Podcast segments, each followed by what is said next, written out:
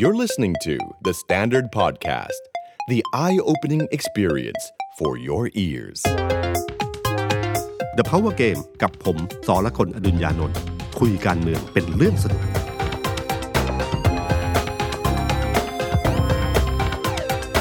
สวัสดีครับ ผมสอละคนอดุญญานนท์สวัสดีครับ ผมเอกธนกรวงปัญญาคอนเทนต์ครีเอเตอร์การเมืองของ The Standard ครับ สวัสดีพี่ตุ้มแล้วก็สวัสดีคุณผู้ฟังทุกคนนะครับ วันนี้ก็กลับมาอีกครั้งหนึ่งกับ The Power Game นะครับ มีเรื่องร้อนเยอะมากครับพี่ตุ้ม ร้อนทั้งในคอรมอร้อนทั้งในสภาแล้วก็ออกมานอกสภาแล้วครับพี่ตุ้มก็ยังร้อนอยู่หลายจุดเหมือนกันครับ ใช่ครับ คือตอนนี้การเมืองผมว่าน่าติดตามแทบทุกวัน มันมันเป็นเรื่องที่เปลี่ยนแปลงอย่างรวดเร็วนะฮะครับ คือตอนนี้ผมติดตามอยู่สองเรื่องนะครับ คือเรื่องแรกเนี่ยคือเรื่องม็อบดินแดงอืมเอ่อทุกคืนเนี่ยผมจะดูช่องที่ไลฟ์ กันว่าเป็นยังไงบ้างสถานการณ์เป็นยังไงบ้าง ตอนแรกก็ดูสนุกสนุกๆเหมือนกับเราแอบดูช่างกลตีกันครับ คือคือเหมือนความรู้สึกมันเป็นอย่างนั้นตอนแรกนะครับครับ มันเป็นเรื่องการใช้ความรุนแรงของเด็ก แต่พอยิ่งนานวันเข้าไปเนี่ยครับพอผ่านไปณตอนนี้น่าจะเดือนกว่าเนอะใช่ครับใช่ครับ ผมก็รู้สึกว่ามีความหมายที่หรือในยยะที่มันซ่อนมากกว่านั้น มันไม่ใช่เรื่องแค่ความสนุกของแบบเหมือนกับตีกัน เป็นความอืมตื่นเต้นของผู้ชายของวัยนี้อะไรอย่างเงี้ยครับครับ แต่มันมีเรื่องความไม่พอใจของเรื่องการใช้ความรุนแรงของภาครัฐ ที่เด็กมองว่าเกินไปนะฮะใช่เรื่องเศรษฐกิจเรื่องขับไล่รัฐบาล หรือเรื่องของอนาคตของตัวเขาที่แย่ลงทุกวันทุกวันอย่างเงี้ยถ้าไปอ่านเอ่อไปดูบทสัมภาษณ์ของอาจารย์ที่ติดตามเรื่องนี้มา มันมีมุมต่างๆ ที่เขาสัมภาษณ์เคนนะฮะอาจารย์สัมภาษณ์เคนนักคลินทร์นะครับครับถ้าใครสนใจลองไปฟังดูนะมันเป็นมุมที่เรานึกไม่ถึงนะครับว่าเด็กกลุ่มนี้คือใครนะครับ แล้ววิธีคิดของเขากับเรื่องความรุนแรง มันไม่เหมือนกับภาพที่เราคิด เขาคิดกับมันแบบหนึ่ง เพราะเขาเผชิญกับความรุนแรงเป็นประจำนะฮะแล้วก็ที่สำคัญที่สุดที่ผมเห็นก็คือว่าภาคประชาชนแถบนั้นนะฮะอืมซึ่งเป็นชาวบ้านที่หาเช้ากินค่ำเอกลงพื้นที่เอกก็น่าจะเห็นใช่ไหมเมื่อวานผคิดว่านี้เขาไม่ได้ก็ขัดขานใช่ขนาดนั้นครับ เมื่อเมื่อวานนี้ก็อยู่ครับพี่ตุ้มหลังจากเป็นไงที่เอ่อมีกรณีที่มีรถผู้ต้อง ผู้ต้องขังควบคุมผู้ต้องขังอ่าใช่ไหมครับ ที่เป็นประเด็นอยู่ที่ขับชนชนเด็กชนผู้ชุมนุมอืมที่อยู่บริเวณสามเหลี่ยมดินแดงเมื่อวานนี้ บรรยากาศเมื่อวานเนี้ยเอาจริงๆนะพี่ตุ้มถ้าเทียบกับหลาย ๆ ครั้งที่ผมอยู่ในพื้นที่เนี่ย เราจะเห็นแนวร่วมที่มาจากคนในพื้นที่อืมเราจะเห็นการให้พื้นที่แล้วก็เห็นการออกมาคอเอาร่วมเลย จากคนในอืมในในในแฟลตดินแดง หรือคนที่อยู่รอบๆบริเวณนั้นผู้ใหญ่ ใช่ใช่แล้วแล้วแล้วมวลรวมของอารมณ์อะครับพี่ตุ้มก็จะมีลักษณะพูดกันแบบตรงไปตรงมานะพี่ตุ้มก็คือ ไม่เอารัฐบาลอะอืมส่วนหนึ่งส่วนหนึ่งไม่เอารัฐบาล แล้วก็เห็นความรุนแรงจากคอฟอครับที่เวลาไล่เอ่อจับเด็กหรือว่าเวลาสลายการชุมนุมแล้วเขาก็เดือดร้อนไปด้วย จากอืมอืมจากอาวุธที่ใช้ก็คือแก๊สน้ำตาแล้วก็กระสุนยาง แล้วกลายเป็นว่าตรงนั้นแหละคือ แนวร่วมที่ออกมา บอกตำรวจบอกคอฟอว่าจะทำอะไรก็ได้ แต่ว่าเขาเดือดร้อนกับการที่คอฟอเนี่ยไล่เด็กมาถึงจุดที่เขาพักอาศัยอยู่ครับพี่ตุ้มครับใช่ผมผมเห็นปฏิยาที่เกิดขึ้นแล้วผมรู้สึกว่ามีความหมายที่มันมันซ่อนในยยะที่มากกว่านั้น แล้วก็เอ่อที่ที่เอกพูดมาเนี่ยมันเห็นภาพอย่างนี้มันมากขึ้นเรื่อยๆนะครับ จากเดิมที่ผมคิดว่าพอเริ่มรวบไปเยอะ รวบทิ้งห้าสิบคนสี่สิบคนเจ็ดสิบคน รวมกันแล้วเป็นร้อยหลักหลายร้อยคน ผมก็นึกว่ามันจะเบาลงเบาลงเบาลงอืมแต่ปรากฏว่าไม่ใช่อะไม่ใช่มันบอกว่ามาเรื่อยๆเยอะๆขึ้น ก็วันเมื่อวานที่ผมดูของช่องรีพอร์เตอร์ครับครับที่ที่คุณแยมไปสัมภาษณ์เอ่อ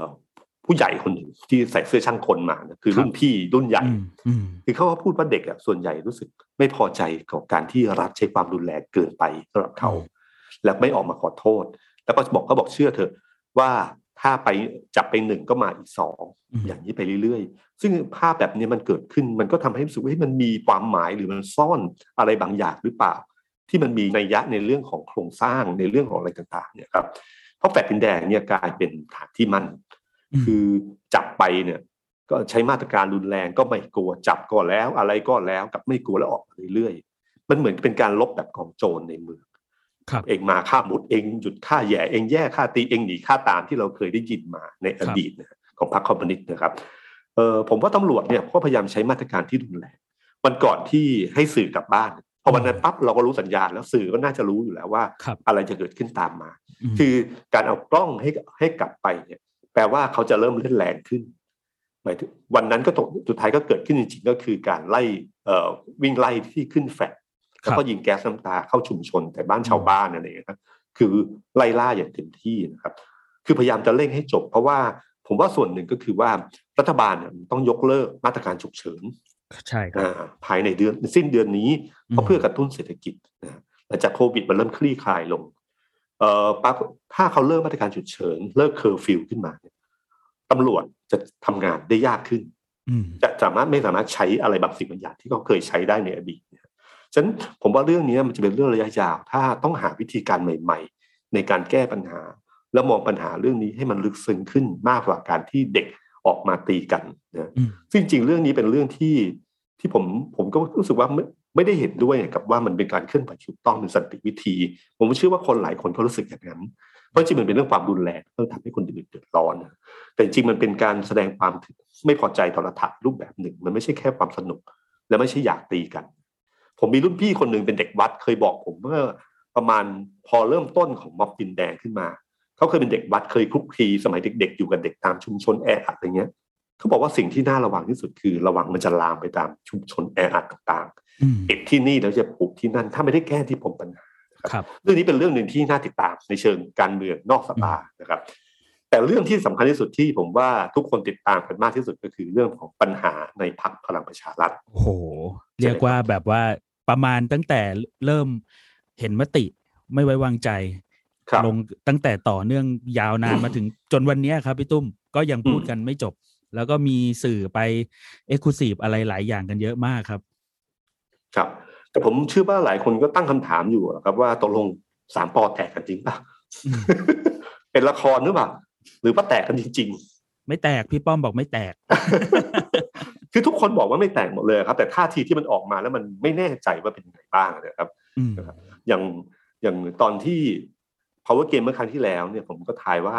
มันจะมี after shock ตามมาหลังโหวตครับนะฮะซึ่งในเชิงการเมืองเนี่ย ทุกคนคิดว่า after shock ตามมาแน่นอนนะฮะอืมแล้วสุดท้ายแล้วก็เกิดขึ้นจริง แล้วมันแรงกว่าครั้งแรกอย่างที่บอกครับ ถ้าครั้งแรกแรงแล้วครั้งที่สองแรงกว่าที่ after shock แรงกว่า เขาจะเรียกครั้งแรกว่าไม่ใช่แผ่นดินไหวนะฮะอืมเขาเรียกว่า pre shock แล้วก็ตอนปลดธรรมคุณธรรมนัฐครั้งนี้แหละครับ คือแผ่นดินไหวที่แท้จริง เพราะผลสะเทือนที่ตามมามากมายเอ๊ะไม่ใช่ลาออกเองเหรอครับ พี่ใช่นะครับเขาลาออกเองนะครับ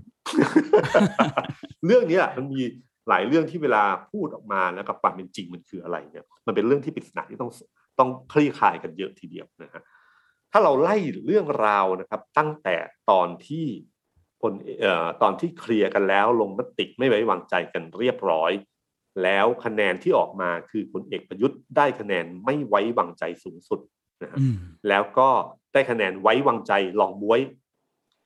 เสียฟอร์มครับ ตอนแรกเราก็นึกว่ามันจะ จบแค่นั้นคือเจ็บๆก็รู้สึกว่าโดนแทงแต่ก็เจ็บๆเฉยครับๆปรากฏเปล่าเลยนะครับ วันประชุมครมเป็นวันที่ชัดเจนที่สุดอืมภาพที่เราเห็นลงในสื่อทั้งหลายเนี่ย เท่าที่ผมได้ยินมาเป็นภาพของทีมโฆษกรัฐบาลส่งให้ใช่ไหมครับ ใช่ครับ ฉะนั้นถ้าภาพของทีมโฆษกรัฐบาลส่งให้เนี่ยครับ คือภาพที่ต้องการแสดงภาพแบบนี้แหละที่เขาต้องการให้คุณเห็นว่าเป็นยังไง เพราะมันมีหลาย action มาก action การที่ไม่มองหน้า คุณอนุพงศ์ไม่มองหน้าคุณธรรมนัทครับนะครับ การจับมืออมแต่ก็มีการอธิบายต่อมาบอกว่าเปล่านะเขาแค่แตะเฉยๆแต่คุณธรรมนัทจับมือเองนะครับ สิ่งเหล่านี้ที่เกิดขึ้นมาแล้วก็มันมีข่าวตามมาว่าพลเอกประยุทธ์ไม่มองหน้าไม่รับไหว้อะไรเงี้ย เราก็นึกว่าแค่โกรธกันเฉยๆครับปรากฏว่าไม่ใช่ ปรากฏว่าแรงกว่านั้น เพราะว่าตอนที่ประชุมพลมนี่คือวันที่เจ็ดปรากฏว่าท่านเข้าเลย แบบอืมมีเออ ออกเออ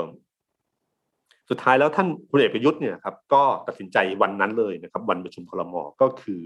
ปลดคุณธรรมนัฐและคุณนฤมลครับ ซึ่งมีผลในวันรุ่งขึ้น วันอืมพุธคือวันที่แปดเลยครับอย่างที่คุณวิษณุบอกว่ามีผลตั้งแต่เท่าไหร่นะหนึ่งนาทีของเที่ยงคืนหนึ่งวันาทีของอีกวันหนึ่งเลย ครับ ครับ แล้ววันแต่จนั้นริเนี่งยๆแต่จริง ๆ นะพี่ตุ้มอันนี้ผมครับนิดเดียวครับ คือตอนที่เห็นรายชื่อที่บอกว่ามีการป รับพ้นคณะรัฐมนตรีอะครับ ครับ ถ้าเป็นชื่อร้อยเอกธรรมนัฐตอนแรกเนี่ย สื่อก็ไม่ตกใจมากอืมแต่พอพ่วงอาจารย์แหม่มนฤมลเข้ามาด้วยเนี่ย ก็ยังมีข้อสงสัยกันอยู่ ในตอนแรกว่า เอ๊ะคือคือคือคือเข้าใจว่าสองคนเนี้ย สนิทกัน แล้วก็มาด้วยกันอะไรด้วยกัน แต่ก็ไม่คิดว่าจะไปแบบพ่วงใช่ไหมฮะเพราะร้อยเอกธรรมนัฐดูจะเป็นคน action ทางการเมืองกับเรื่องเนี้ยเยอะมากกว่า แล้ววันนั้นเนี่ยผมก็พยายามติดต่ออาจารย์แหม่มเพราะทุกคนเนี่ยก็ไปโฟกัสอยู่ที่ร้อยเอกธรรมนัฐหมดใช่ไหมฮะแล้วก็ปรากฏว่า เอออาจารย์แหม่มรู้สึกยังไงเป็นอะไรยังไง หลังจากนั้นอีกวันหนึ่งก็ปรากฏภาพไปไปทำบุญนะฮะอืมอืมเคลื่อนไหวในทวิตเตอร์แต่จนถึงตอนเนี้ยก็ยังไม่ได้คุยเลยนะครับพี่ตุ้มครับเก็บเงียบมากเก็บเงียบมากครับ แต่คุณธรรมมีนัสข่าวก็ไม่พูดมีข่าวเหมือนกันว่าร้องไห้อะไรอย่างเงี้ยอ๋อครับเสียก็น้ำตาเออ ผมว่าวันนั้นน่ะคือ คือวินาทีนั้นยังไม่รู้ใช่ไหมครับวันพุธก็ไม่มีใครรู้เรื่องอืมพอวันพฤหัสเนี่ยครับ คุณธรรมนัฐอยู่ดีๆคุณธรรมนัฐก็ลงมาจากที่ประชุมพักแล้วก็ออกมาแถลงลาออก แต่จดหมายลาออกเนี่ย หลายคนก็เห็นเห็นว่ามันแปลกๆอยู่เหมือนกันครับครับมันเหมือนกับเพิ่งทำอย่างรวดเร็วมากเพราะอืมมีการแบบ มีคำว่าแบบอยู่ข้างหน้าด้วยนะครับ แบบอืมจดหมายเนี่ยคือมันเหมือนกับอ่านจากคู่มือแล้วก็เอามาก๊อปเลยโดยที่ลืมตัดออก หรือในนั้นมีเขียนแบบทั้งร้อยเอกธรรมนัฐ แล้วก็มีนายธรรมนัฐครับซึ่งมันซึ่งมันแบบผิดพลาดเยอะมากนะฮะอย่างรีบด่วนมากนะครัแล้บวก็มีคนจับสังเกตถึงขนาดบอกว่า ไม่มีลงท้ายหนังสือด้วยนะพี่ตุ้มไม่มีครับขอแสดงความนับถืออย่างยิ่งอืมไม่มีอะไรพวกนี้เลยอะไรอย่างอืเงี้ยมอืมก็อาจจะเป็นไปได้ว่าไม่ทับถือแล้ว เป็นการบอกนะทางด้วยช่ด้วยช่องว่างครับ ครับ ก็เนี่ยครับก็คือพอออกมาเสร็จจากวันนั้นปั๊บเนี่ยเอ่อ พลเอกประยุทธ์เองเนี่ยก็ออกมาบอกแถลงข่าวในวันที่เขาไปยี่เอ่อเขาเขาไปตรวจเยี่ยมงานนะครับ แล้วก็ออกมาพูดเลย ก็นักข่าวก็เตรียมถามอยู่แล้วละเขาก็พอรู้แล้วว่าคุณธรรมนัฐแถลงแล้วแล้วคำพูดคำพูดหนึ่งที่บอกว่าก็เห็นบอกว่าพร้อมจะเป็นอะไรก็ได้ไม่ใช่เหรออะไรเงี้ยคือมันมีท่าทีเยาะเย้ยอยู่ในตัวว่าก็อืมก็คุณธรรมนัฐบอกเองว่าพร้อมจะลาออกพร้อมกลับไปใช่เป็นสสพร้อมจะอยู่ในพื้นที่ ก็เลยบอกเขาบอกพร้อมนี่นาอะไรเงี้ยนะครับ แต่ก็ยังเหมือนกับไว้ลายนิดนึงก็คือ พยายามให้ไมตรีนิดนึงเขาเขาบอกว่าลาออกไม่ใช่เลยยังไม่พูดว่าปลดจนวันรุ่งขึ้นเนี่ยถึงมาย้ำว่ามาตราหนึ่งเจ็ดหนึ่งซึ่งคำว่าลาออก เพราะในราชกิจจามันชัดเจนนะครับว่าเขาเอ่อเขาลงคำว่าใช้คำว่ามาตราหนึ่งเจ็ดหนึ่งซึ่งตามมติแล้วเนี่ยถ้าเวลาเป็นจดหมายลาออกของคุณปรีดีดาวฉาย หรือใครก็ตามที่เมื่อเทียบเคียงมันจะเห็นความแตกต่างชัดเจน อันนี้คือการปลดออกแน่นอนประเด็นสำคัญที่สุดของเรื่องนี้ก็คือว่า คุณประวิตรรู้ก่อนหรือเปล่าอืมนะฮะซึ่งซึ่งเป็นคำถามที่ถามมาตั้งแต่วันนั้นจนถึงวันนี้ใช่แม้ว่าจะมีข่าวมีข่าวบอกว่าพลเอกประวิตรอะรู้ก่อนแล้ว รู้ก่อนคือไม่ใช่รู้ก่อนที่จะยื่นนะครับ ยื่นแล้วค่อยมาบอก อันเนี้ยตรงกันแน่นอนว่ายื่นแล้วมาบอก แต่บอกตอนไหนอืมหลายคนบอกว่าเขาบอกตอนช่วงเที่ยง ที่ก่อนที่คุณธรรมนัฐจะลาออก และก่อนที่นายกจะมาบอกว่ามีราชกิจจาปลดสองคนนี้แล้วอืมนะครับ คุณประวิตรเอ่อข่าวมันจะออกเหมือนกับว่าได้บอกช่วงนั้น แล้วคุณประวิตรบอกว่าเฮ้ยทำไมไม่บอกก่อนในทำนองเนี้ยนะครับ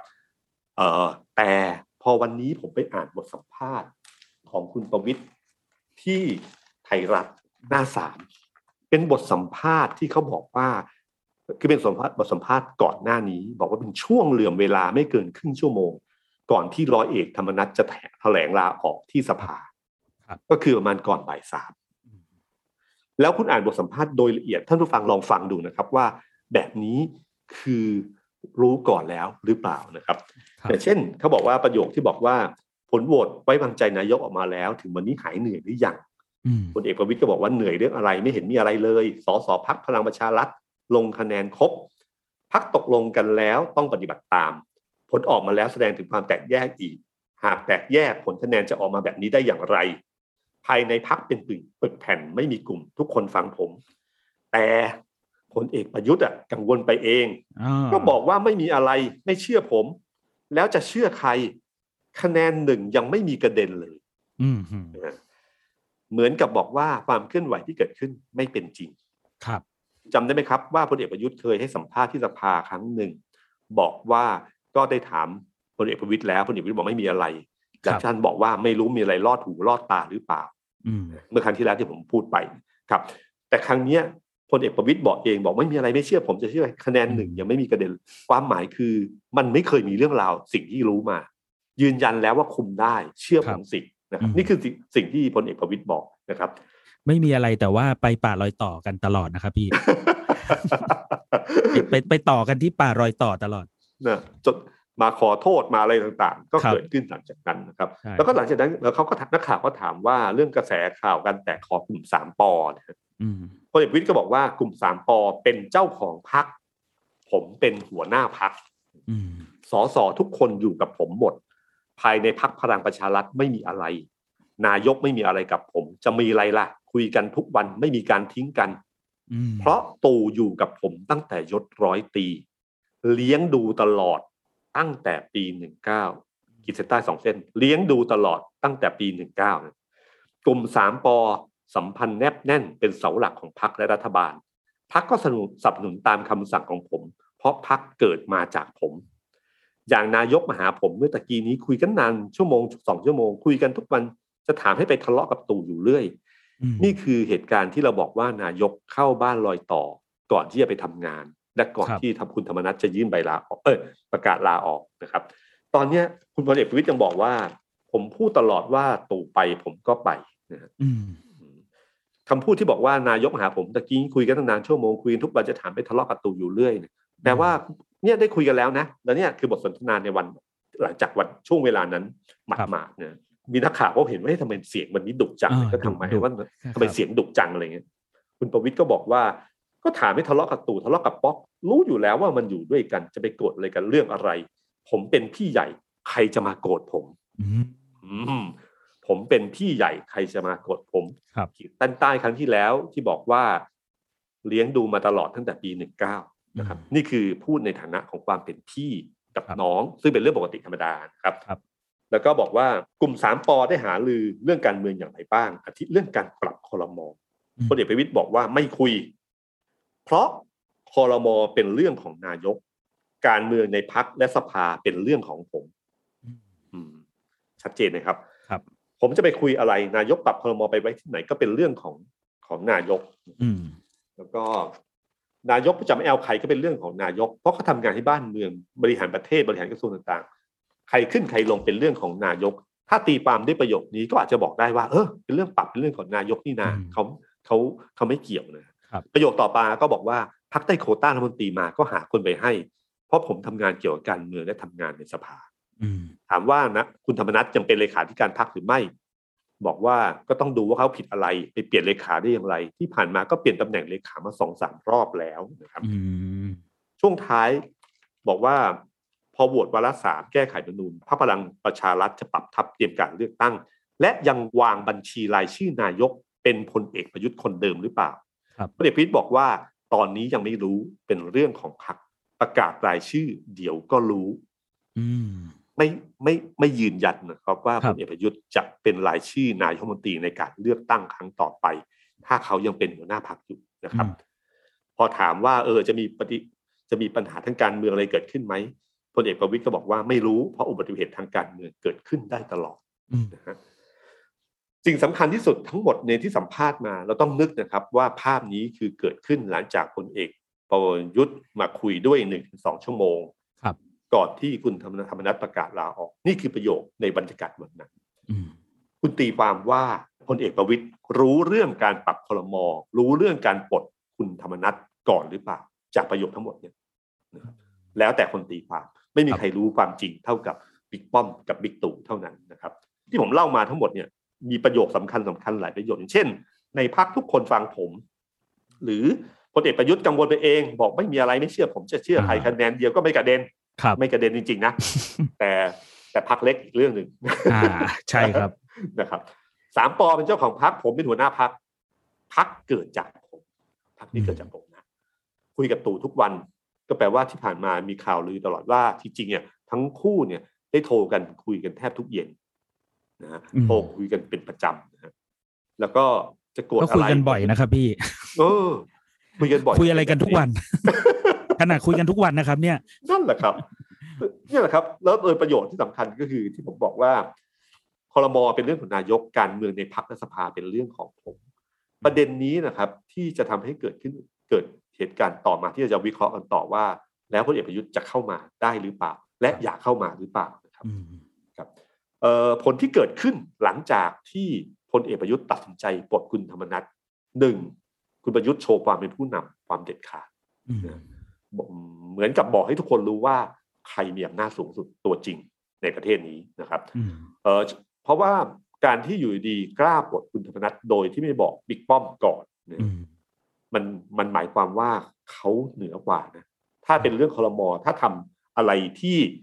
ทำให้เขาไม่สบายใจ หรือทำอะไรที่เขาคิดว่าไม่ถูกต้อง เขาพร้อมจะปลดนี่คือความเด็ดขาดมันทำให้คนกลัวมากขึ้น เหมือนอย่างนี้ไหมอ๋อครับพี่ตุ้มก็คือเหมือนในสภา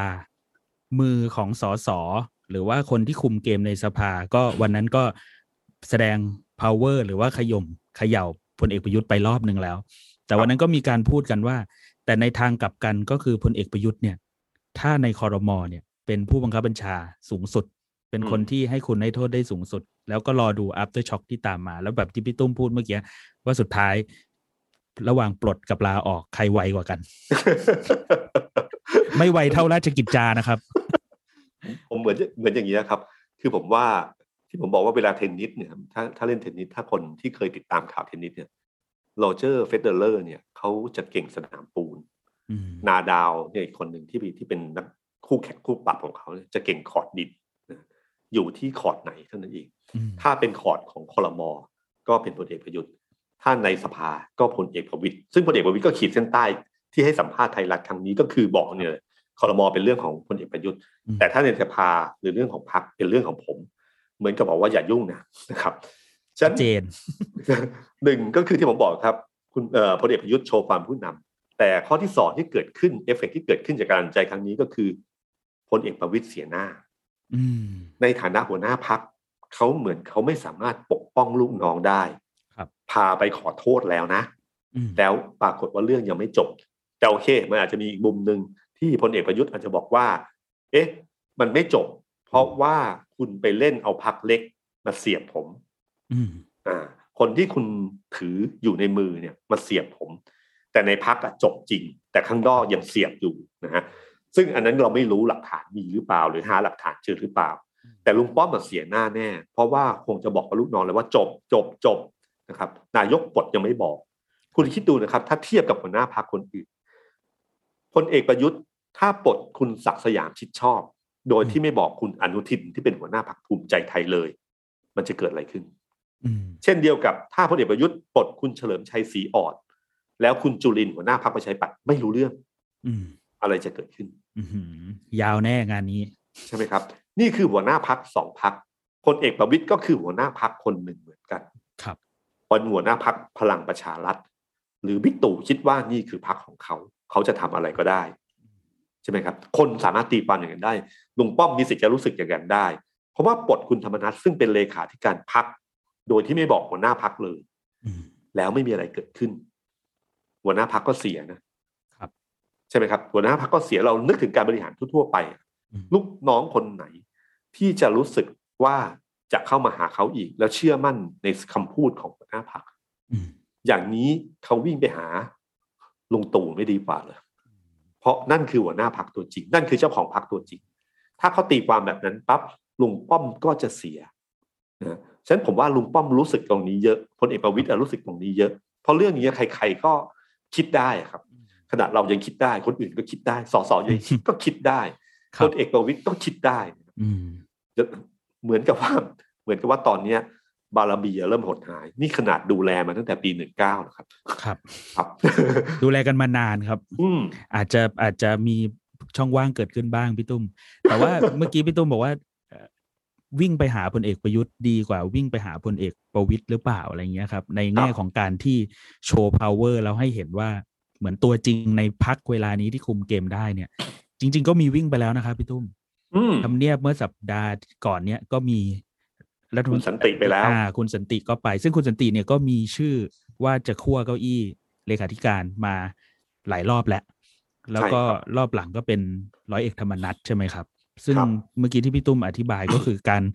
คือปลดรัฐมนตรีช่วยเนี่ย ไม่เท่าไหร่อืม แต่ว่ารัฐมนตรีช่วยที่เป็นเลขาธิการพักเนี่ย ระดับแม่บ้านพักเนี่ยโอ้โหมันมันในทางการเมืองมันมันมันเห็นชัดเจนนะครับว่าความรู้สึกของคนในพักหรือว่าความรู้สึกความไม่มั่นคงของกลุ่มก้อนคุณธรรมนัฐเนี่ย มันชัดเจนออกมาตอนโหวตรัฐธรรมนูญเหมือนกันนะครับพี่ตุ้ม อืมอืมใช่ครับ คือผมผมว่าตอนเนี้ย ที่ผมบอกครับหนึ่งพลเอกประยุทธ์เนี่ยชัดเจนว่ามีบารมีมากขึ้นความเด็ดขาดพลเอกประวิตยเสียหน้าอืมข้อที่สามก็คือว่าแกนนำพักพลังประชารัฐสี่สอทั้งหลายเนี่ยอืมคุณสุชาติ คุณสมศักดิ์คุณสุริยะ คุณสันติ จริง ๆอะต้องขอบคุณคุณธรรมนัฐนะตามปกติเขาไม่มีโอกาสที่จะได้คุยกับนายกง่าย ๆนะครับ นายกอะเขาวางตัวเหมือนกับพลเอกเปรมที่จะไม่ได้สุขสิงกับสสจะมีครับคนอื่นไปดูแลแทน ซึ่งก็หมายถึงพลเอกประวิตยนะฮะอืม แต่พอเกิดเหตุธรรมนัตขึ้นมานะแผ่นดินไหวของธรรมนัตขึ้นมาเนี่ยนะก็ปรากฏว่าสี่คนเนี้ยได้รับการเอ่อเปิดทางจากพลเอกประยุทธ์ให้เข้ามาคุยได้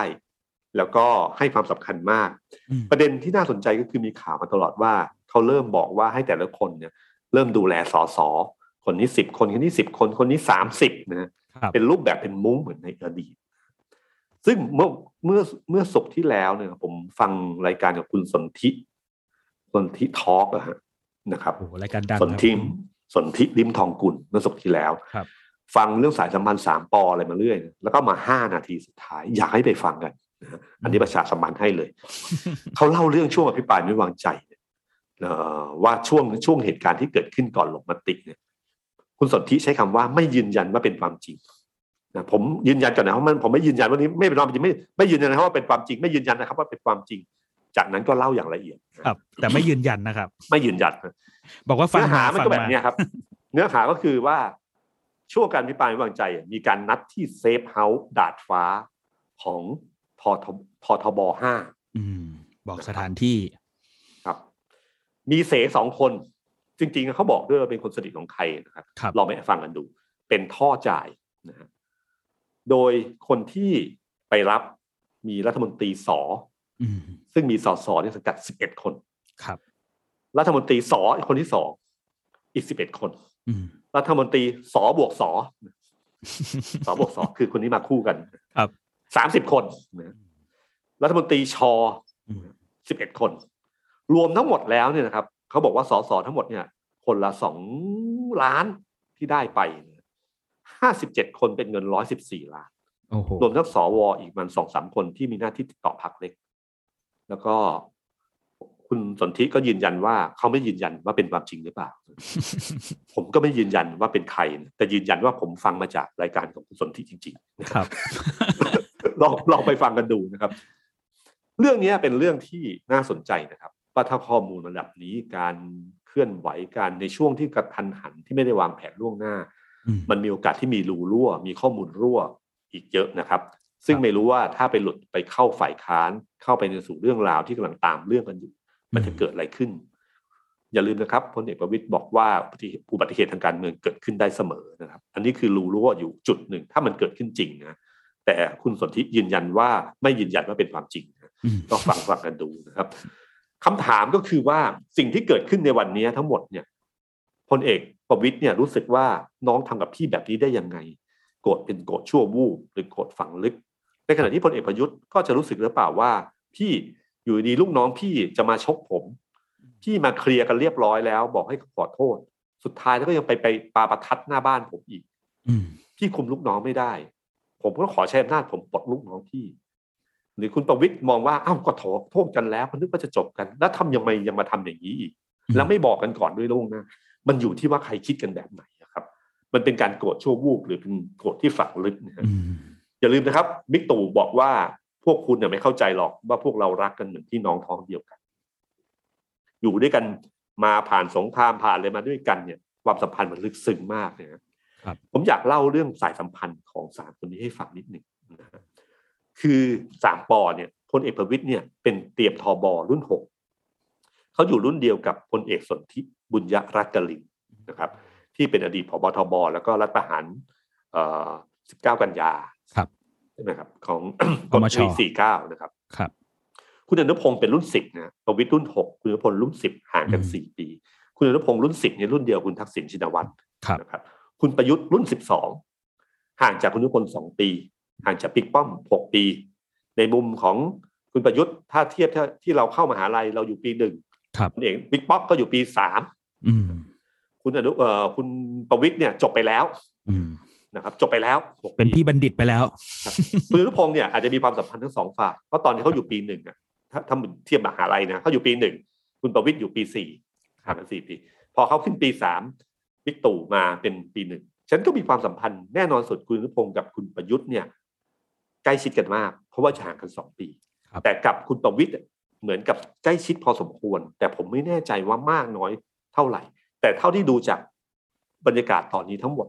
เราก็รู้เลยว่าคุณประยุทธ์กับคุณอนุพงศ์น่ะสนิทกันมากนะครับส่วนพี่ใหญ่ก็ส่วนอยู่ส่วนพี่ใหญ่เหมือนอยู่ห่างๆที่มีบารมีต่อกันมีความเคารพต่อกันนะเอ่อ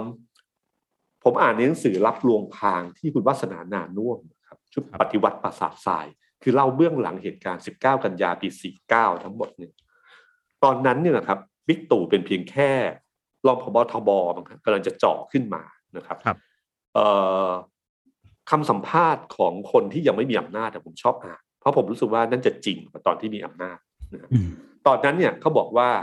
บิ๊กตู่บอกว่าพี่ป๊อกอะเป็นพี่เลี้ยงผม ท่านดูแลสอนผมทุกอย่าง ท่านเปรียบเสมือนครูเป็นอาจารย์ของผมสิทธิ์จะคิดล้างครูได้อย่างไร อืมอืมนะครับบิ๊กป้อมเนี่ย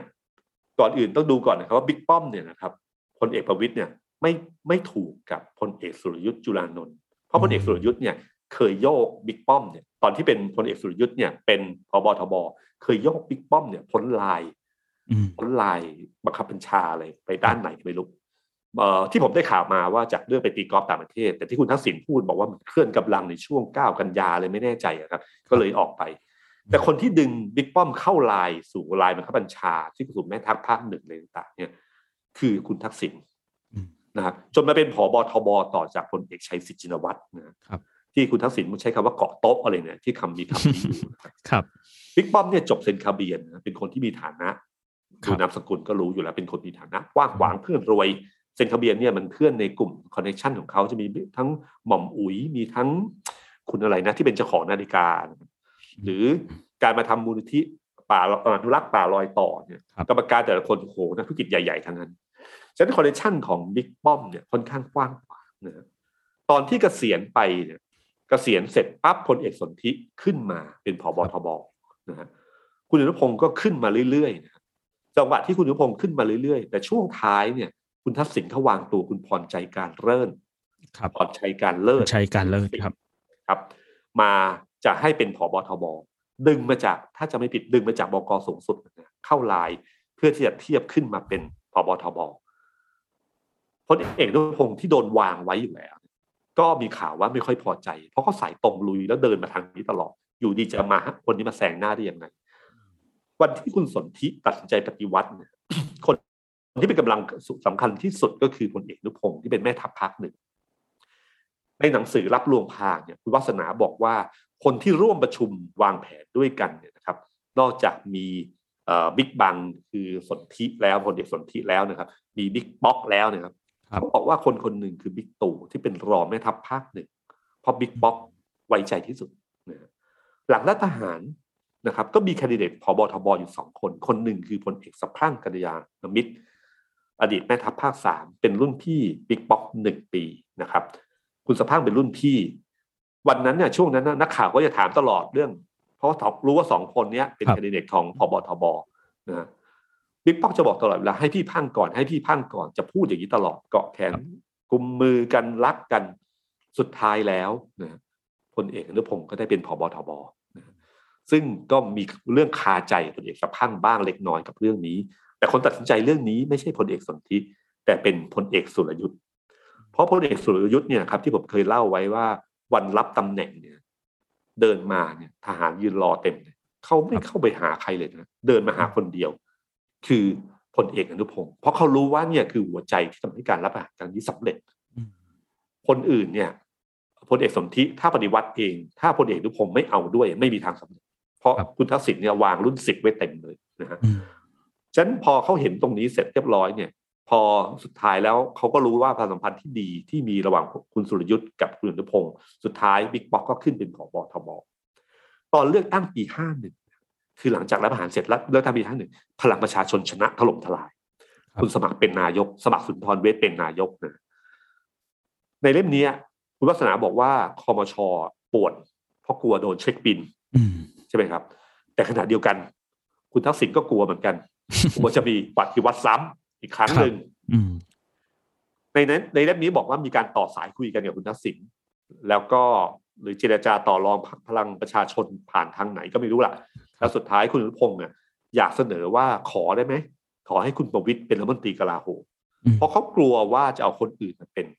แล้วถ้าเป็นนายทหารคนอื่นที่อยู่ขั้วตรงข้ามอะมันมีสิทธิ์ที่จะโดนปลดหรือโดนอะไรก็ได้นะครับ แต่คุณทักษิณไม่ยอมแล้วก็อ่า เพราะว่าที่เขาเสนอคุณประวิตยเนี่ยหนึ่งเป็นเป็นพี่เป็นครัพี่บป้อมของเขากับที่สองเห็นว่าคุณทักษิณก็เคยแต่งตั้งพลเอกประวิตยเป็นผบทบแล้วคิดว่าน่าจะไว้วางใจกันได้อืมแต่สุดท้ายแล้วคุณสมัครไม่เอาคุณทักษิณไม่เอา ก็ปรากฏให้คุณสมัครพวก แล้วก็เดินเราเราจำภาพใช่ไหมที่เดินควงคุณอนุพงศ์ตลอดอะคสรับมัครเป็นคนที่เวลาไปกับคุณนพงศ์เนี่ยไปตลอดแล้วก็ควงใช่มือใช่ควงมือตลอดเลยครับใกล้ชิดมากนะครับ พอพอหลังจากนั้นไม่นานเนี่ยครับ ก็มีเอ่อ มีการแต่งตั้งรัฐบาลในค่ายทหารที่คุณสมชายวงศ์สวัสดิ์พรรคพลังประชาชนโดนยุบโดนยุบใช่ไหมครับใช่ครับ คุณสมชายก็ต้องหลุดจากอำนาจแต่สุคดรับท้ายแล้วก็คิดว่าจะโหวตใหม่ขึ้นมาอืมฟังคุณเนวินถอยมา แล้วก็ไปจัดตั้งรัฐบาลในค่ายทหารพครัลบเอกอนุพงศ์เป็นกำลังสำคัญ คนที่พลเอกอนุพงศ์เสนอให้เป็นรัฐมนตรีกลาโหมกับคุณสุเทพเทือกสุวรรณก็คือคุณประวิตรที่ป้อมเนี่ยเองนะครับครับฉะนั้นในมุมหนึ่งเนี่ยครับ คนที่ดึงพลเอกประวิตรกลับมามีอำนาจอีกครั้ง คือคุณอนุพงศ์ครับนะครับ ถ้ามองมุมนี้ก็มองได้นะนะครับ หรือบิ๊กป้อมอาจจะมองว่าโอ้อนุพงศ์ไม่มีใครต้องเอาเขามาช่วยให้มาเป็นการชนไว้เป็นรัฐมนตรีกลาโหมแก้แล้วแต่การมอง เช่นเดียวกับตอนที่คุณประยุทธ์รัฐประหารผมไม่แน่ใจว่าการรัฐประหารครั้งนี้มีการปรึกษาพี่ป๊อกหรือเปล่าอืมแต่พลเอกประยุทธ์ยืนยันว่าไม่มีปรึกษาใครทำเองคนเดียวนะครับเพราะจริงๆเขาก็เคยรู้กระบวนการมาแล้วเพราะเคยอยู่ ในบ้านเกษตรกรมลมาก่อนนะครับไปอยู่ในวงประชุมอยู่ในประชุมมาก่อนนะฮะเอ่อพอหลังขึ้นนายกเนี่ยบิ๊กตู่ก็เป็นคนดึงบิ๊กป้อมเข้ามา ก็มีสองมุมเอ่อบิ๊กตู่เนี่ย ดึงพี่ป้อมขึ้นมามีอำนาจอีกครั้งหนึ่ง หรือว่าเขาไม่รู้จักใครก็เลยต้องพึ่งพาพี่ป้อมให้ช่วยครับ ช่วยใครช่วยใครเนี่ยไม่รู้นะครับ เพราะบิ๊กป้อมเนี่ยเป็นคนที่หาคนเช่น ทีมเศรษฐกิจเก้าหม่อมอุ๋ยที่เป็นเพื่อนกันเนี่ยมาช่วย เพราะตอนนั้นเนี่ยต้องยอมรับว่า บิ๊กตู่เนี่ยเป็นคนปิดตัวพอสมควร ในแวดวงอื่นๆเขาไม่ค่อยรู้จักใครครับ ปีที่หนึ่งกับปีที่เจ็ดคนละเรื่องนะครับ ปีที่เจ็ดนี่เขารู้จักคนเยอะขึ้นแล้ว แต่ปีที่หนึ่งเนี่ยเขาไม่รู้จักใครเลยนะครับ รู้จักคนน้อยมากนะครับ เคสนี้คล้ายๆกับคุณอภิสิทธิ์เวชชาชีวะนะตอนที่เป็นนายกรัฐมนตรีครั้งแรกนะครับครับครั้งเดียวด้วยเนี่ยโทษนะครับตอนมาเป็นนายกรัฐมนตรีอะตอนนั้นน่ะมีคนบอกว่า คุณอภิสิทธิ์อะมีปัญหาข้อหนึ่งคือรู้จักคนน้อย เพราะยังไม่ได้เป็นรัฐมนตรีกระทรวงอื่นเลยอืมเป็นแค่ประจำสำนักนายกแล้วมาเป็นนายกเลยนะครับ แล้วก็ไปอยู่ต่างประเทศนานเพื่อนน้อยครับฉะนันจะรู้ว่าใครเป็นยังไงบ้าง และเชื่อใจได้หรือเปล่า ยากมากครับ เพราะเขารู้จักคนน้อยอืมเคสก็เหมือนกับของลุงตู่ในวันแรกที่มาเป็นนายกนะครับฉะนั้นผมก็ไม่รู้ว่ามุมเนี้ย มันอยู่ที่มองว่าใครมีบุญคุณกับใครอืมเออฉันช่วยเธอหรือเธอช่วยฉัน ใครช่วยใครห รือจริง ๆ ทุกคนก็หวังประโยชน์จากอีกคนหนึ่งหรือทุกคนช่วยกันแบบโดยที่ไม่คิดอะไร ก็ไม่รู้เหมือนกันนะครับ ว่าจะเป็นยังไงบ้าง แต่ที่แน่ๆก็คือว่าพลเอกประยุทธ์ในวันนี้นะครับ วันนี้กับซึ่งเป็นปีที่เจ็ดของการดำรงตำแหน่งนายกรัฐมนตรีกับวันแรกมันแตกต่างกัน ถ้าภาษาผมก็คือองค์ลงแล้วอะครับ ช่วงวันแรกๆเนี่ยสังเกตเป็นคนเป็นนายกใหม่ๆเนี่ยองค์ยังไม่ลงแบบไม่ครับค่อยรู้จะทำยังไงดี แต่พออยู่นานๆเข้าองค์เริ่มลงความมั่นใจเริ่มมากขึ้นนะครับ แต่พี่ก็คือพี่อะครับสังเกตไหมครับว่าบิ๊กป้อมพูดตลอดใช้คำพูดว่าดูแลเอ่อเลี้ยงดูมาตั้งแต่ร้อยปีตั้งแต่ปีหนึ่งเก้านะใช้คำประโยคพวกนี้ขึ้นมานะครับคือหมายถึงความรู้สึกของเขาเป็นอย่างนั้นจริง ๆ นะคครับรับฉะนั้นผมว่าตรงนี้แหละครับ ความสัมพันธ์ที่ยาวนานมันเหมือนกับความสัมพันธ์ที่แน่นแฟ้นครับแต่โอเค ผ่านเวลาการเวลาผ่านไปมันก็ไม่เหมือนเดิมนะพลเอกประยุทธ์เนี่ยเดินสายไปไหนเนี่ยไปกับบิ๊กบอกตลอดนะครับ กับพลเอกอนุพงศ์ตลอดนะครับครับ แต่ไม่ค่อยได้ไปกับพลเอกประวิตยไม่รู้ว่าเกรงใจพี่ว่าจะเดินเหนื่อยหรือเปล่าไม่แน่ใจนะครับ แต่ก็ไปกับบิ๊กบอกตลอดนะครับในขณะเดียวกันเรามองมุมกลับต่อประวัติศาสตร์มานิดนึง ว่าถ้าเรามาดูที่พรรคพลังประชารัฐที่พลเอกประวิตยบอกว่าผมตั้งมาเองครับครับจริง ๆ ใครตั้งอืมจำได้ไหมครับพรรคพลังประชารัฐเนี่ยตั้งขึ้นเมื่อสองมีนาคมหกหนึ่งคนตั้งมีอยู่สองคนฮะคือหนึ่งคือคุณชวนชูจันทร์ครับ เป็นประธานวิสิวิสาหกิจชุมชนท่องเที่ยวเชิงเกษตรตลาดน้ำของรัฐนยมครับ เป็นคนคนคุ้นเคยกับคุณสมคิดจาตุศรีพิทักษ์ลุงอีกชคนวนหนึ่งคืออมพันเอกสุชาติ จันทระโชตกุลนะครับ เพื่อนพลเอกประยุทธ์คือรุ่นเดียวกันนะครับเตรียม 12 เหมือนกันเตรียมทบ12 เหมือนกัน แล้วก็เคยเป็นสสความหวังใหม่เมื่อปี 35 น่าจะเป็นนายทหารรุ่นเดียวกับพลเอกประยุทธ์เป็นเพื่อนคนเดียวที่น่าจะมีความรู้ทางการเมืองสูงสุดครับ นะครับฉะนั้นพอสองคนนี้มาจับมือแล้วก็ตั้งพักขึ้นมา โดยที่ไม่มีชื่อของคนสนิทพลเอกประวิตยเลยนะครับ ภาพที่ต้องการของพรรคพลังประชารัฐในวันแรกที่เข้ามา คือการเป็นผสมผสานระหว่างนักการเมืองกับเทคโนแครดนักวิชาการนะไม่มีภาพของทหารอยู่นั้นเลย เราจะถึงมีภาพของคุณอุตตมะครับคุณศรีกุมารนะครับ คุณสนธิรัตน์ คุณอาจารย์สุวิทย์วิทย์ครับอาจารย์กอบศักดิ์ใช่ไหมฮะครับ ครับสี่คนเนี้ยเข้ามาที่เป็นรัฐมนตรีของของรัฐบาลพลเอกประยุทธ์เข้ามาในพักนี้แล้วก็เป็นครองตำแหน่งกรรมการบริหารทั้งหลายอืมนะครับเป็นหัวหน้าพักเป็นเลขาธิการพักเป็นอะไรต่างๆเรียบร้อย เพราะต้องการให้ภาพแบบนี้เกิดขึ้นมันเป็นเหมือนกัน ถ้าสมัยผมขายผลไม้ที่จันทร์เนี่ยมันก็เป็นการแต่งหน้าเข่งนะครับครับเงาะทั้งหลายเนี่ยเงาะสวยๆโปกหน้าครับโปกหน้าไว้ก่อนข้างล่างเป็นยังไงก็ไม่รู้ เอาภาพพจน์ดีไว้ข้างหน้านะครับ แต่เวลาขายขายข้างล่างก่อนเลยนะครับพี่ข้างล่างขายใช่ใช่ครับครับครับแต่ภาพเนี่ยเวลาออกมาเวลาประกาศสาธารณชนมันเป็นอ่าต้องให้สวยไว้ก่อนน่ากิน ไม่มีทหารเกี่ยวข้อง จะบอกว่าสืบทอดอำนาจไม่ใช่ เพราะว่าไม่มีทหารอยู่เลย แต่ชื่อเสนอชื่อพลเอกประยุทธ์เป็นนายกรัฐมนตรีเท่านั้นเองนะครับครับ แต่ในกระบวนการเลือกตั้งทั้งหมดทุกคนรู้เลยว่า การดึงสสแต่ละคนเข้ามาร่วมพักเนี่ย มันต้องใช้อำนาจและบารมีอืม สี่กุมารทำไม่ได้หรอกครับ ครับ คนที่ทำได้คนเดียวคือพลเอกประวิตยนะครับอืมสังเกตนะครับสสแต่ละคนเข้ามานี่แบบอืมแบบบางคนก็เต็มใจบางคนก็อะจำเป็นต้องมานะครับนะครับฉะนันการจัดการทั้งหมดอยู่ที่พลเอกประวิตยแต่ไม่มีชื่อพลเอกประวิตยเลยนะครับครับ จนสุดท้ายเนี่ยครับ ความขัดแย้งของสามปอที่เห็นชัดเจนที่สุดที่เราเคยเห็นมา คือตอนที่จะยึดพักจากสีกุมารอืม ตอนนั้นเป็นจังหวะเดียวเลยนะครับ ที่เราเห็นร่องรอยความขัดแย้งกันว่าสามครับปอยังเหมือนเดิมหรือเปล่า เพราะผมว่าตอนนั้นสสหลายคนเริ่มรู้สึกแล้วว่าเอ่อถ้าถ้าให้สี่กุมารครองตำแหน่งเก้าอี้ใหญ่ๆเนี่ยครับแล้วตัวสสที่มาจากการเลือกตั้งอะได้เก้าอี้ที่เล็กกว่า มันไม่น่าจะถูกต้องครับนะครับแล้วการทำงานต่างๆ เนี่ยจะช่วยสสได้เหมือนกับสสด้วยกันเองมันยากมากเลยอืมก็ เหมือนกับไปหนุนทางพลเอกประวิตยขึ้นมาจนพลเอกประวิตยรู้สึกว่ากลัวพักแตกก็เลยต้องมายึดพัก แต่วันที่พลเอกประวิตยจะยึดพักเนี่ยสี่กุมารไม่ยอมครับใช่ไหมครับ มันก็เลยถ้าเราจำห่วงเวลานั้นได้ มันมีบรรยากาศเหมือนกับว่าบิ๊กตู่หนุนสี่กุมารอืมใช่มีครัท่าบทีภาพทางการเมืองถ้าเอกจำได้ครับในทำเนียบสภามีการหยุดคุยกับคุณผสมคิดมีคนมาเจอครับแล้วก็มีข่าวปล่อยออกมาว่าบิ๊กตู่หนุนอืมซึ่งบิ๊กตู่ถ้าจะบอกว่าเฮ้ย พักนี้ให้ให้ลุงให้พี่ป้อมเขาเถอะอืมสี่กุมารจบเลยนะครับสี่กุมารไม่มีทางที่จะสู้อะไรได้เลยเหมือนช่วงนั้นพลเอกประยุทธ์ก็แบ่งรับแบ่งสู้อยู่ตลอดเวลาครับพี่ตุ้ม พอพูดใช่ครับถึงเรื่องการที่สี่กุมารจะถูกให้ออกจากคอรมอไหมหรือว่าพักจะมีการเปลี่ยนแปลงอะไรอย่างเงี้ย แกก็แบ่งรับแบ่งสู้ตลอดแล้วสีหน้าเวลาที่คุย หรือบางครั้งก็พูดถึงขนาดแบบว่าพยายามแล้วเออพยายามแล้วอะไรอย่างเงี้ยครับเขาอยากเปลี่ยนนี่อะไรอย่างเงี้ย คือคือครั้งนั้นผมรู้สึกเป็นครั้งที่ความเห็นไม่ตรงกันครั้งแรกที่ผมเห็นนะครับ แล้วก็เนื่องจากการการจะยึดพักได้เนี่ยครับมันมีอยู่แค่สองอย่าง ถ้าตราบใดที่ไม่ถึงเวลาที่การเอ่อครบวาระ มันก็มีอยู่สองอย่างคือหัวหน้าพักลาออก ซึ่งคุณอุคุณอุตตมะไม่ยอมลาออกครับมันก็เลยต้องเดินเกมที่สองคือกรรมการบริหารพักกึ่งหนึ่ง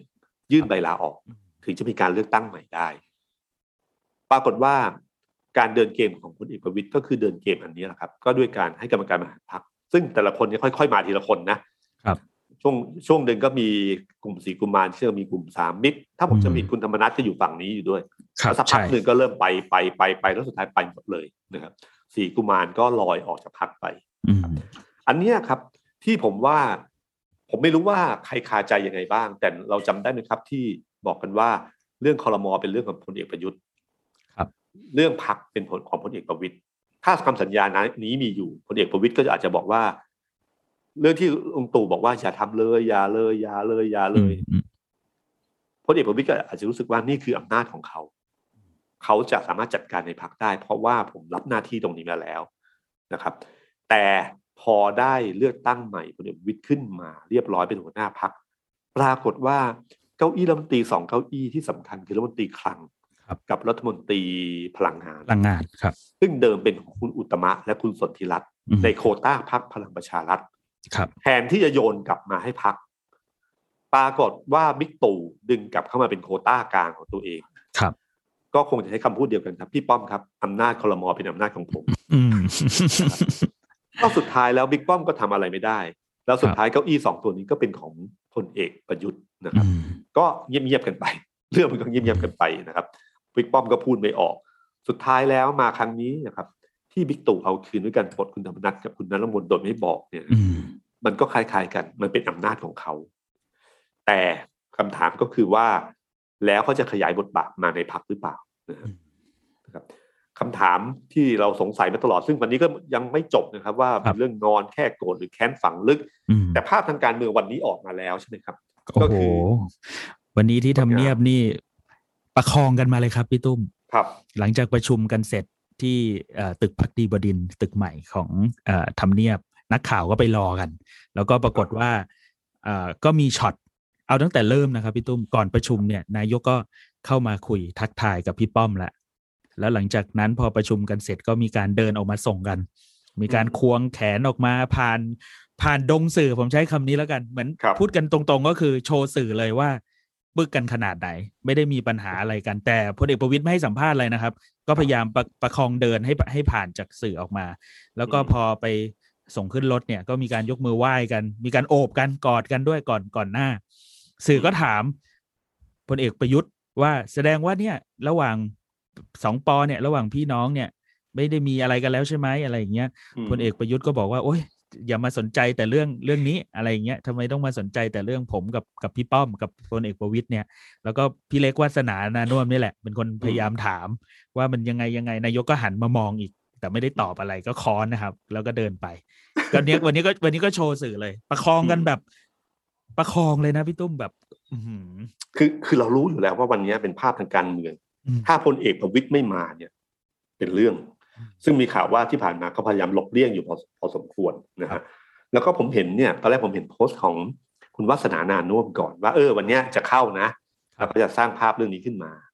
นะครับก็ไม่ใช่สร้างภาพตัวจริงเข้าไปเพื่อแบบประสานรอยเล้าวอะไรต่างให้ชัดเจนว่าเขาเป็นให้ภาพทุกคนธรรมว่ชาติครับพี่ตุ้มเป็นภาพเป็นภาพธรรมชาติมากครับครับ แล้วก็ปรากฏเอ่อในขณะเดียวกันข่าวก็ออกมาข่าวสั้น INN ก็บอกว่าประวิตยจะไม่เข้าอืมทำเนียบ นะครับ เพื่อหลบสื่อแต่สุดท้ายแล้วพลเอกประวิตยเข้าอืมพอพลเอกประวิตยเข้าคราวนี้ก็แปลว่า โอเค ภาพนี้ต้องเกิดอืมภาพที่ทีมโฆษกส่งมาก็จะเป็นภาพตอนที่พลเอกประวิตยนั่ง แล้วพลเอกประยุทธ์เดินเข้ามาแล้วก็ยกมือไหว้แล้วยิ้มแย้มหัวเราะกันนะครับครับแล้วก็พอเดินมาส่งเนี่ยครับก็ประคองมาเกาะใช้คำว่ากอดไหลเลยอะเดินมาส่ง แล้วก็บอกว่ากอดอย่างนี้มาตั้งนานตั้งแต่เด็กแล้วอะไรอ่าใช่ใช่เราฟังพลเอกประยุทธ์วันนี้รู้เลยว่า มีลักษณะของแบบเหมือนกับ กับ ใช้คำว่า ใช้คำว่าอ้อนรู้สึกว่าน่ารักงอไหมฮะงอก็งองอนะครับ ก็ค่อนข้างงออยู่นะครับครับแล้วก็แล้วก็ยืนยันนะครับคำพูดอืมที่พูดวันนี้ก็ค่อนข้างชัดเจน บอกผมไม่จำเป็นต้องเคลียร์กันเพราะเห็นหน้าก็รู้ใจอยู่แล้ว ต่างคนต่างรู้ใจซึ่งกันและกัน ไม่มีปัญหาทั้งสิ้นในการทำงาน ขอให้ดำเนินการอะไรก็ขอเป็นเรื่องของกติการะบอบประชาธิปไตยของเราก็แล้วกัน อันไหนที่เป็นอำนาจนายกที่ผมสามารถทำได้ ผมก็ทำของผม ซึ่งไม่มีวันที่จะไม่เข้าใจกันยืนยันอีกครั้งหนึ่งอืมนะครับ อยากฟังพลเอกประยุทธ์ประวิตยยืนยันนะฮะแล้วก็ บอกว่าจะนั่งหัวหน้าพักพลังประชารัฐหรือไม่เออประเด็นนี้น่าสนใจครับครับพลเอกประยุทธ์บอกสื่อบอกว่ายังไม่ถึงเวลาอืมนะครับ อย่าอย่าถามอะไรที่ดักหน้าดักหลังอะไรอย่างเงี้ยครับพี่ใช่ครับ แล้วก็บอกว่าการเมืองให้เป็นเรื่องของการเมืองส่วนบริหารก็เป็นเรื่องของนายกมต้องแยกกันใช่ไหมอะไรเงี้ยนักข่าวก็ถามมาพลเอกประยุทธ์บอกว่าไม่ได้แยกจะแยกกันได้อย่างไรอืมก็ต้องฟังสภาและนโยบายเลยครับ ตั้งรัฐบาลก็มาจากนโยบายของพรรคถามว่าจะเป็นหัวหน้าพักพลังประชารัฐเองหรือเปล่าอืมพลเอกประยุทธ์ตอบว่ายังไม่คิดถึงตรงนั้น นักข่าวก็ขยี้ไปว่า แต่ไม่ได้ปฏิเสธใช่ไหมอ่าพลอ่าเอกประยุทธ์ก็บอกว่า มันยังไม่ถึงเวลาก็อย่าถามอะไรที่ดักหน้าดักหลังกับตนเพราะครับไม่เกิดประโยชน์อะไรทั้งสิ้นอืมเวลานี้ทำวันนี้ให้ดีที่สุดก็แล้วกัน ไม่ปฏิเสธนะครับครับคำถามก็คือว่าพลเอกประยุทธ์จะทำยังไงในพักพลังประชารัฐ เมื่อบอกว่าอันนี้เป็นของพี่ป้อมคอรมอเป็นเรื่องของผม เพราะว่าเหตุการณ์ที่เกิดขึ้น ถ้าเราคิดกันง่าย ๆ ก็คือว่ามันมีโอกาสที่เราจะหวาดระแวงกันได้นะครับ ว่าพอเข้าสภาอีกรอบหนึ่งไม่รู้ว่าพี่ป้อมจะดูแล ผมได้เต็มที่ขนาดนี้จริงหรือเปล่านะครับ มีข่าวที่บอกมีข่าวว่าพลเอกประยุทธ์เองเนี่ยก็เริ่มบายพาสายตรงให้มุ้งต่างๆ เข้าหานะครับรบแล้วก็ ผมไม่รู้ว่าเขาอยากให้มีการปรับกรรมการบริหารพรรคหรือเปล่าเรื่องเนี้ยทั้งหมดเนี่ยบางทีต้องดูวันพุธนี้ ที่มีการประชุมพรรคพลังประชารัฐที่สภาที่สำคัญอันหนึ่งครับ ไม่ประชุมที่ทำการพักที่เป็นของคุณสันตินะครับ ประชุมที่สภานะครับ ถ้าวันนั้นคุณธรรมนัฐยื่นใบลาออก ทุกอย่างจะเริ่มคลี่คลายขึ้นครับ แต่ถ้าคุณธรรมนัฐไม่ลาออก สนุกครับ เกมนี้จะเป็นไงต่อไปไม่รู้ เพราะว่าเวลาที่บอกว่า จะเปลี่ยนแปลงกรรมการบริหารพรรคทั้งหมดเนี่ยนะครับ ก็มีอยู่สองอย่างเหมือนกันที่บอกไปแล้วหนึ่งหัวหน้าพรรคต้องลาออกกับสองกรรมการครึ่งหนึ่งต้องยื่นใบลาออก แต่คุณไปดูรายชื่อสิครับยี่หกคนเนี่ย สายคุณธรรมนัฐเยอะมากนะครับ ครับ มีผมดูคร่าวๆอยู่ไม่ต่ำกว่าสิบคนนะครับอื่นๆนะพร้อมแปลผันได้นะครับรบแต่มีแน่ๆอยู่ประมาณเกือบสิบคนที่เป็นของคุณธรรมนัฐแน่นอนนะครับ ถ้าไม่มีกรรมการบริหารพักครึ่งหนึ่งเนี่ย ยื่นใบลาออกเนี่ยครับ ก็มีอันเดียวก็คืออีกป้อมต้องลาออก แต่ผมว่าถ้าผมเป็นลุงป้อมผมก็เสียวอยู่ข้อหนึ่งครับ ลาออกแล้วจะได้กลับมาหรือเปล่านะครับ การเมืองมันลึกนะครับ ลาออกอาจจะไม่ได้กลับมาก็ได้นะฉะนั้นถ้าคิดว่าลุงป้อมงอนเท่ากับลาออก ถ้าใช้ศัพท์พระมหาภัยวันนะงอนของลุงป้อมคือไม่ลาออก ก็คือ คือยืนอย่างนี้แหละ อยู่อย่างนี้แหละ แยกกันให้ชัดคอรมอเป็นเรื่องของ น้องใช่ไหมเรื่องในพักเป็นเรื่องของพี่พี่จะจัดการของพี่แบบนี้แหละ อย่ามาก้าวไก่นะนะครับ ผมไม่รู้ว่าเป็นอย่างนั้นหรือเปล่านะครับ แต่ถ้าจะขยับกันอีกทีหนึ่งมันนู่นเลยนะครับ ไปเลือกตั้งประจำปีข้างหน้าก็คือมิถุนาซึ่งสถานการณ์แบบนี้มันน่ากลัวมาก แต่มันมีโอกาสมากที่คุณธรรมนัฐเนี่ย มีสิทธิ์ที่จะลาออกนะครับ ถ้าเจรจากันเรียบร้อยแล้ว เพราะอยู่แบบนี้มันก็คาลำบากก็ทำงานลำบากนะยกเว้นคุณธรรมนัฐจะเล่นเกมแล้ว ไม่ลาออกมาเอาวัดกันในพักอีกสักรอบหนึ่งเป็นยังไง ชนกันอีกทีอีกป้อมจะอยู่ฝั่งไหนยังไงเนี่ย เราไม่รู้จริงๆนะครับว่าเป็นยังไงบ้างนะครับ ถ้าหักกันจริงๆนะมันจะล้าวหนักมากนะครับ ถ้าพลเอกประวิตยตัดสินใจลาออกเพื่อเปลี่ยนแปลงกรรมการบริหารพักโดยปลดคุณธรรมนัฐออก โดยคุณธรรมนัฐไม่ยอมลาออกเอง แล้วใช้วิธีการนี้ มันก็จะร้าวอีกครั้งหนึ่งและร้าวหนักนะครับ เชื่อนะครับว่าการปลดคุณธรรมนัฐครั้งเนี้ย ทางพลังประชารัฐตอนนี้ป่วนมากครับ ผมจำวันที่ลงมติแก้ไขรัฐมนูญได้เลยครับ ที่เป็นบัตรสองใบเยวันนั้นหลังจากเกิดการปลดคุณธรรมนัฐปั๊บวันรุ่งขึ้น มีเรื่องนี้ขึ้นมานะฮะข่าวนี้แหละทำยังไง เดิมเนี่ย พลังประชารัฐคิดว่าจะลงมติ ทุกคนหนุนเรื่องการแก้ไขรัฐมนูญครั้งนี้แต่พอเกิดเหตุครั้งนี้ขึ้นมา เริ่มมีข่าวว่าทางพลเอกประยุทธ์เอง เริ่มไม่อยากได้บัตรสองใบ มันมีข่าวออกมาใช่ไหมครับครับฉะนั้นทุกคนก็ไม่แน่ใจว่าเฮ้ยตกลงเดินยังไงใครติดต่อมาบ้างหรือเปล่า วิธีการที่ผมชอบมากก็คือว่าทุกคนเข้าประชุมช้า พวกเขาเองเนี่ยเข้าประชุมช้า ผมนั่งรออยู่ว่าถึงเวลาแล้ว เอ๊ะทำไมยังไม่เริ่มสักทีผ่านไปวันสิบนาที คุณชวนบอกว่ามาแค่นี้ขอรออีกต่อหน่อยได้ไหมถ้าผมจะไม่ผิดมาแค่ 450 เป็นสวประมาณ 150 สวขาดร้อยหนึ่งนะครับ ตอนเริ่มต้นนะ ปรากฏว่าคนพวกนี้อยู่ไหน ส่วนใหญ่อยู่ข้างนอกครับ หรือไม่แสดงตน แล้วที่น่าสนใจมากก็คือพวกที่เก่ามากๆพวกรัฐมนตรีหรือพวกแกนนำทั้งหลายเนี่ยของพลังประชารัฐครับ ไม่ยอมบวกในช่วงแรก คือเรียกชื่อแล้ว เงียบผมตกใจเลย เรียกคุณวิรัตรัตนเศษเอ้าทำไมเงียบนี่ประธานวิปนะเงียบเฉยเลย แล้วก็มีรัฐมนตรีสองสามคนคุณตรีนุชคุณชัยวุฒิพวกนี้ไม่ ไม่ยังไม่ลงมติช่วงแรกจนจบแล้วค่อยมาแสดงตัวว่าเหมือนมาช้าครับขอโหวตที่หลัง ก็เหมือนดูผลแล้วอะคือถ้าในเชิงการเมืองคือว่าเฮ้ยขอดูท่าทีชัดๆก่อนชัดๆแล้วค่อยแสดงตัวอ๋อผู้ชนะอยู่ฝั่งไหนเราอยู่ฝั่งนั้นนะครับผมคิดดูเออผมคิดดูนะครับ ว่าในขนาดประธานวิปเองหรือพวกนี้จริง ๆ เนี่ยยังไม่แน่ใจเลยว่าเป็นยังไงยังรอทิศทางลมจนวินาทีสุดท้ายก่อนเหมือนมีคนบอกว่าพอพลเอกปรีชา จันโอชาขานว่ารับอ่ากลายเป็นว่าทุกคนก็รับรับรับรับรับตามเลยครับพี่ตุ้มครับหลังจากเหมือนนั้เป็นนสัญญาณว่าพลเอกประยุทธ์เอาทางนี้แล้วนะอะไรอย่างเงี้ยนะครับอ่าใช่ครับอ่ายอมแล้วนะ เอาทางนี้นะครับ ซึ่งผมว่าตรงเนี้ยเป็นตัวแปรที่วันเนี้ยคนยังสงสัยอยู่ ว่าคนคุมเสียงสวแท้จริงคือใครอืมสมมุติว่าเกิดปัญหาความขัดแย้งทางความคิดกัน ระหว่างพลเอกประยุทธ์กับพลเอกประวิตยสว จะลงมติให้ทางไหน เพราะว่าแม้ว่าคนที่เป็นคนที่เป็นคนเซ็นชื่อตั้งสวเนี่ยคือประธานคอสช ก็คือครับพลเอกประยุทธ์ครับแต่ประธานคัดเลือกทั้งหมดว่าผมจะเอาออฟเข้ามา ผมจะเอาเอกเข้ามา ผมจะเอาใครเข้ามาเนี่ยนะครับ คือพลเอกประวิตยนะครับครับ ซึ่งถ้าวันนั้นยังดีๆ อยู่ว่าพี่ดูเถอะ ผมไม่ดูอะพี่ช่วยดูแล้วกันพี่จัดการเอาให้เสียงมันลงตัวแล้วกันปุ๊บฉะนั้นคนที่ได้รับการติดต่อเนี่ย คิดว่า คิดว่าเขาควรจะฟังใครอืมฟังพลเอกประยุทธ์หรือพลเอกประวิตยนะครับครับแล้วก็มีคนบอกว่าเรื่องน้องหักพี่เนี่ยทหารเขาถืออยู่พอสมควรอืนะครับมเราก็ไม่รู้ว่าจริง ๆ เรื่องนี้เป็นยังไงนะครับฉะนั้นทั้งหมดเนี่ยแม้ว่าวันนี้ภาพทางการเมืองเริ่มออกมาแล้วว่าจับมือกอดกันแล้วนะครับครับไม่ใช่ประคองเหมือนเดิมนะกอดไหลนะกอดเลยครับกอดอืมกอดกันมาตลอดนะครับ ซึ่งเราอาจจะเป็นเรื่องที่ทั้งหมดมันเคลียร์ใจได้จริง ๆ ก็ได้นะครับ เราจะไม่รู้ว่าความสัมพันธ์นี้ลึกซึ้งมาก จนพี่น้องมันอาจจะเพียงแค่แบบเหมือนโกรธกันแป๊บหนึ่งอะแล้วสุดท้ายก็ดีกันเพราะว่ารากฐานมันลึกซึ้ง หรือจริง ๆ แล้วเขาอาจจะเก็บอะไรฝังลึกไปหรือเปล่า ที่พูดถึงสามก๊กนี่หมายถึงว่าสามคนแตกกันนะครับ แต่ถ้าเราอ่านเรื่องสามก๊กเนี่ย เราจะเห็นเลยนะครับว่า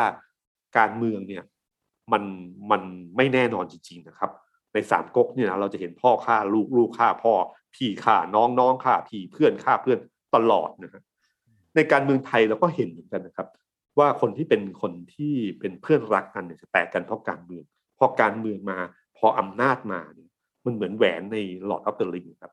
อยากรู้ว่าใครเป็นอย่างไร จงให้อำนาจเขานะครับ เพราะว่าจะรู้ว่าเขาเป็นยังไงและอำนาจมันไม่เข้าใครออกใครจริงๆครับ ช่วงเวลาที่น่ากลัวที่สุดไม่ใช่ช่วงเวลาของการที่จะได้อำนาจ แต่ช่วงเวลาของการรักษาอำนาจเนี่ยมันจะอยู่ในช่วงเวลาที่เหมือนกับทำอะไรก็ได้นะครับ อย่าลืมนะครับในการเมืองไทยที่ผมบอกนะครับเราเห็นคนที่เป็นเพื่อนรักเนี่ยแตกกันเพราะการเมืองมาเยอะพี่น้องทหารหลายคู่ก็ไม่เผาผีกันเลยนะครับ เราจำคณะราษฎรได้ไหมครับคณะราษฎรเอ่อคณะราษฎรสองสี่เจ็ดห้าเนี่ยครับอืมเสี่ยงเป็นเสี่ยงตายกันมาสุดท้าย ก็มีปัญหาเรื่องอำนาจครับจอมพลปอกับพิบูลสงครามกับคุณกับนายปรีดีพนมยงค์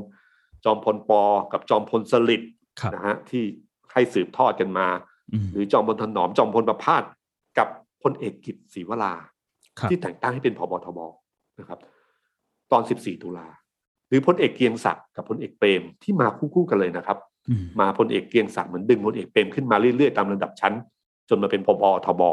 พอสุดท้ายพลเอกเกรียงศักดิ์ก็โดนจปรเจ็ดหรือกลุ่มอย่างเติร์กอืมขอให้ลาออก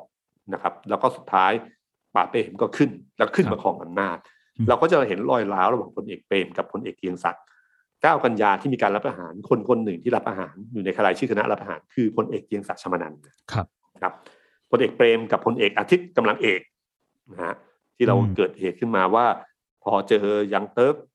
รัฐประหารแล้วหนีไปเอ่อโคราชกองทัพภาคสองคนที่ดูแลคนที่ช่วยเหลือจนพลเอกเปรมกลับมาได้คือพลเอกอาทิตย์กำลังเอกครับนะครับ สุดท้ายแล้วก็ปลดอาทิตย์ที่เป็นพาดหัวใหญ่คครัลาบสสิกของวงการหนังสือพิมพ์นะครับ หรือแม้แต่พลเอกสนธิที่ดึงพลเอกสุรยุทธ์มาเป็นนายกรัฐมนตรีพลเอกสุรยุทธ์นี่คือเจ้านายเก่าของเขานะครับ เป็นรุ่นพี่ที่เคารพ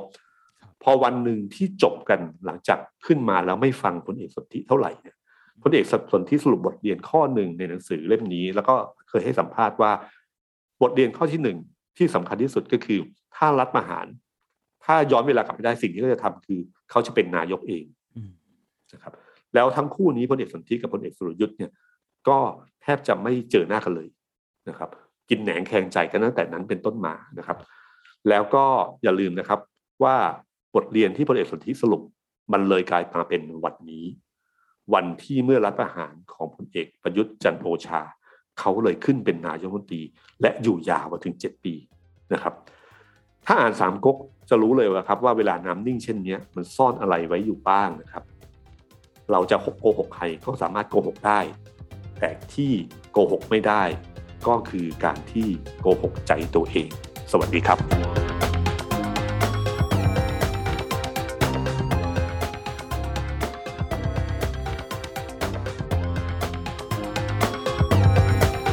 The Standard Podcast เปิดหูเปิดตา เปิดใจ เปิดโลก